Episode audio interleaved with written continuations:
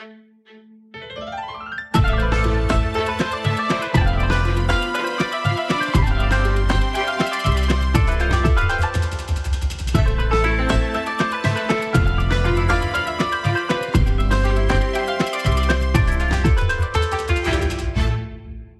بكم في بودكاست نقاش اجتماعي. يقول أحد المفكرين: وأنت في طريقك إلى عمل الخير سينتابك شعور لم تكن تعتقد بوجوده، وستعرف معاناة الناس عن كثب. في اليوم العالمي للأعمال الخيرية نفتح النقاش حول أهمية خدمة الناس ومساعدتهم ومتابعة شؤون حياتهم وانعكاس ذلك على الفرد ومشاعره النفسية والإنسانية والاجتماعية. وكيف يمكن للتعاون أن يترك اثرا مهما وبالغا على صورة المجتمعات وبنيتها؟ للحديث أكثر عن هذا الموضوع ينضم إلينا من حلب الأستاذ في كلية التربية في جامعة حلب الدكتور حليم أسمر. أهلا وسهلا بكم دكتور حليم في حلقة اليوم. دكتور حليم بداية ماذا نعني بخدمة الناس وكيف يمكن تقييم هذه الظاهرة في المجتمعات العربية؟ حقيقة الموضوع أنا كتير بيهمني وبيعني لي انطلاقا آه، من العنوان خدمة الناس وأثر الخدمة على المجتمعات. آه، ما بنستطيع نحن آه، ندخل بالأسئلة الثانية لهالموضوع إلا إذا حددنا أكثر وأكثر ماذا نعني بالخدمة. مفهوم ما يسمى ثقافة التطوع. أنه أنا بدي أقدم عمل طوعي. هالعمل الطوعي هذا أنا آه، بشتغل عليه انطلاقا من آه، حضوري بالمجتمع الإنسان كائن حي اجتماعي. لذلك في عنا عدة مستويات من العلاقات الاجتماعية اللي هي بتضمن بقاء المجتمعات. وأنا أعتقد أن هذا النوع من الخدمة آه، ما بيكون إلا انطلاقا من مجانية العطاء انطلاقا من السعادة أنا اللي بشتغل عليها آه، بالخدمة خادم آه، سعيد خادم متواضع. آه، خادم هذا الخادم علينا أن نعلي من مكانته الاجتماعية.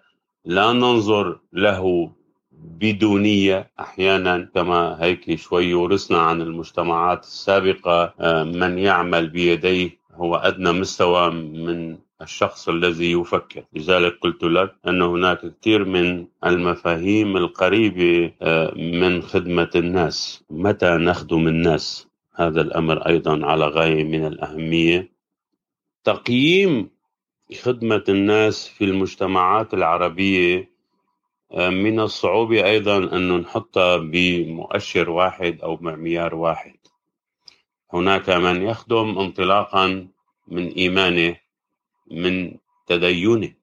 وهذا أمر على غاية من الأهمية أنه عم بيخدم انطلاقا من إيمانه أنه بالأديان السماوية إيمانه بالإنسانية بمفهوم الإنسان. نعم. إذا أخلاق التضامن أخلاق الخدمة أخلاق العطاء منقارب هون أيضا هل السلوك القيمي اللي نحن دائما علينا إنه نشتغل عليه وننميه تنمية السلوك التطوعي الخدمي المجاني وبكل عفوية وبكل مجانية.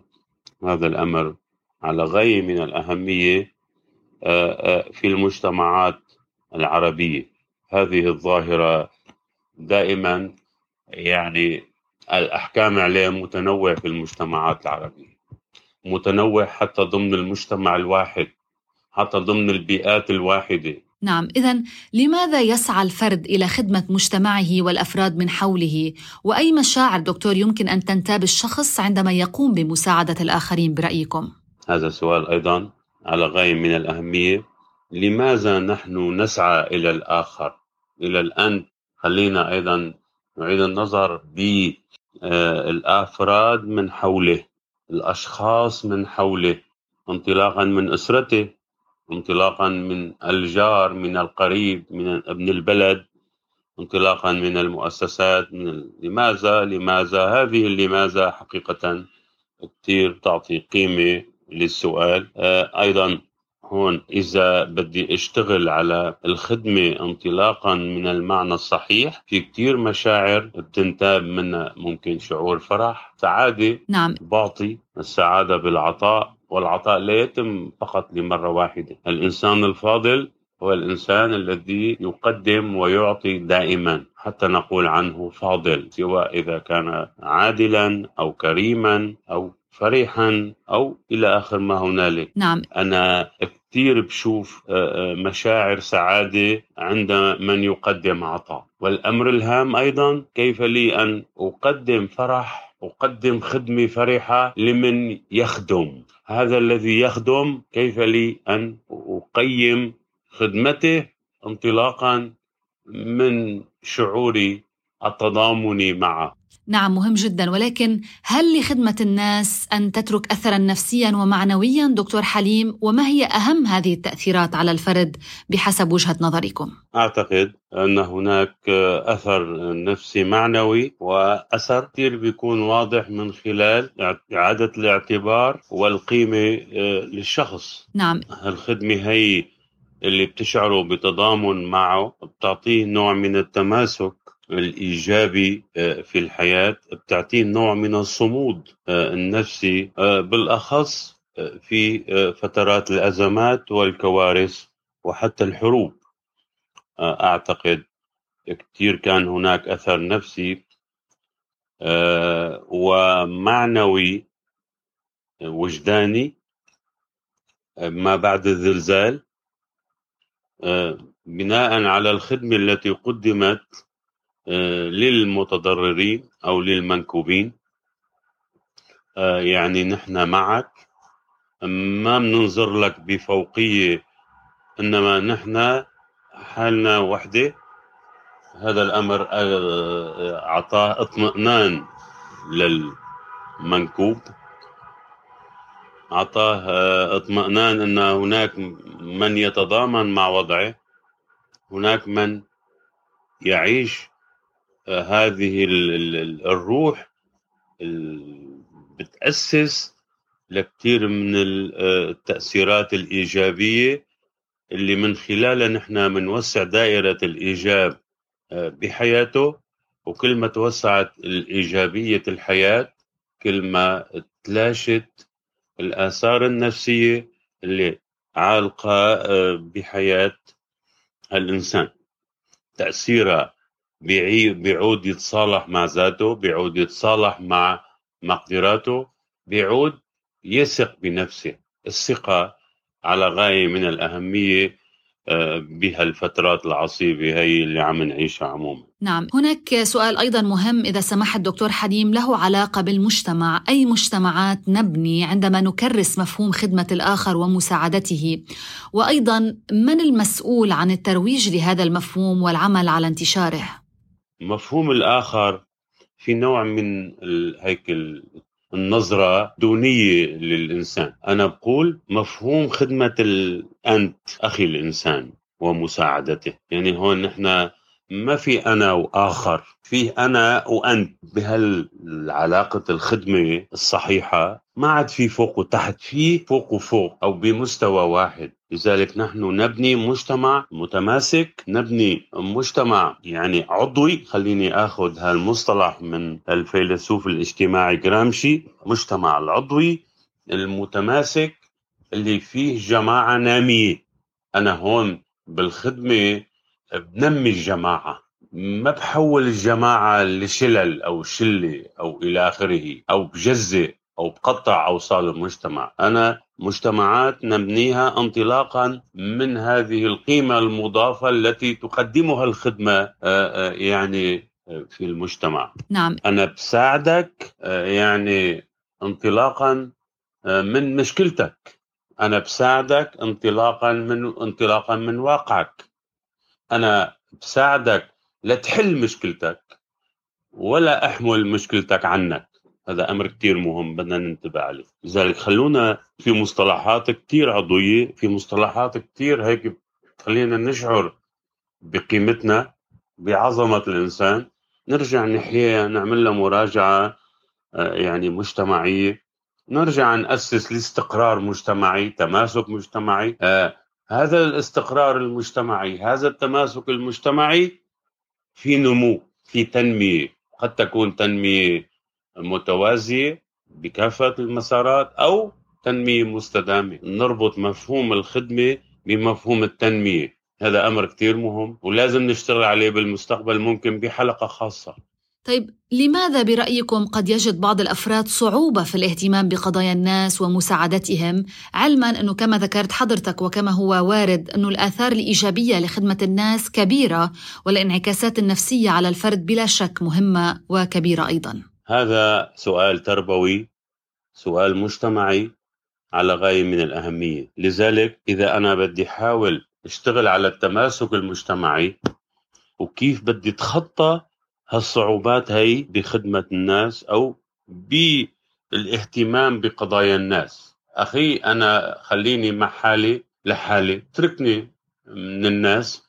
أحيانا نقول فخار يكسر بعضه. للأسف هذه المصطلحات أو هذه الأمثال الشعبية اللي بنستخدمها آه، يعني وهي بتعبر عن كثير عن حالات إنسانية كثير مهمة. أنا ما بدي انطلاقا من أنانيتي أوقف على حدودي أنا.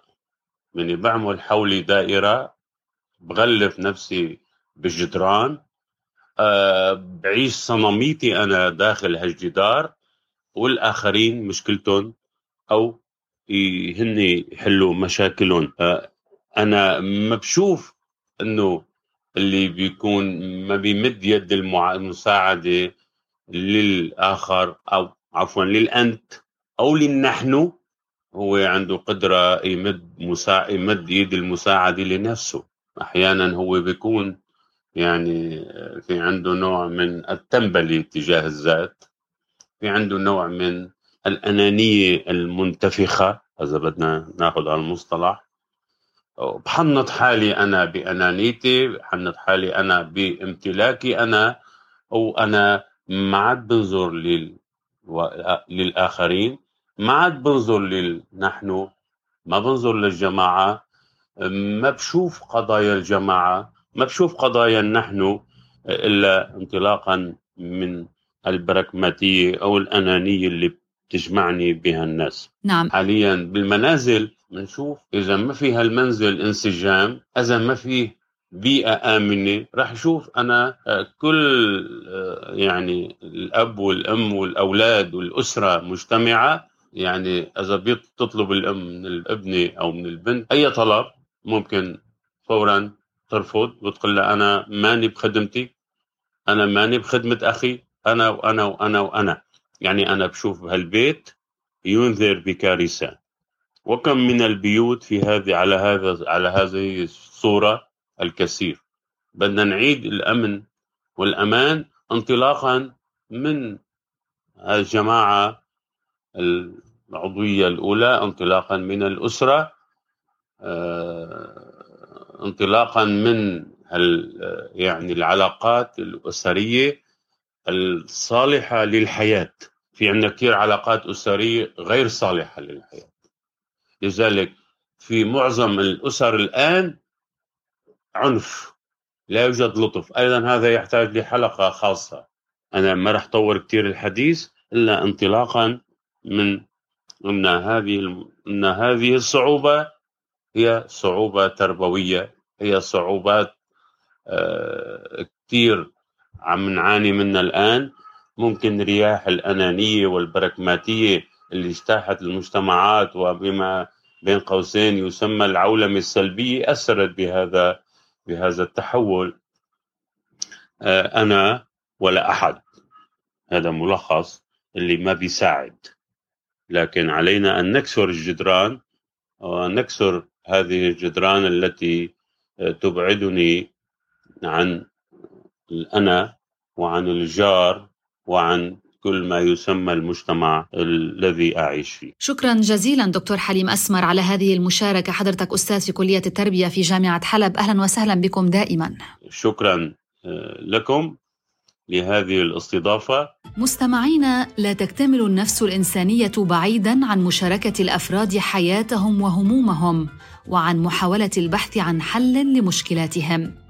وكما تستطيع أن تترك اثرا جميلا من خلال أعمالك وسلوكك يمكنك بلا شك أن تساهم في إحياء أفراد جل ما يحتاجون إليه أن تساعدهم وتنظر إلى أحوالهم ليكون المجتمع أكثر عطاء وشراكة.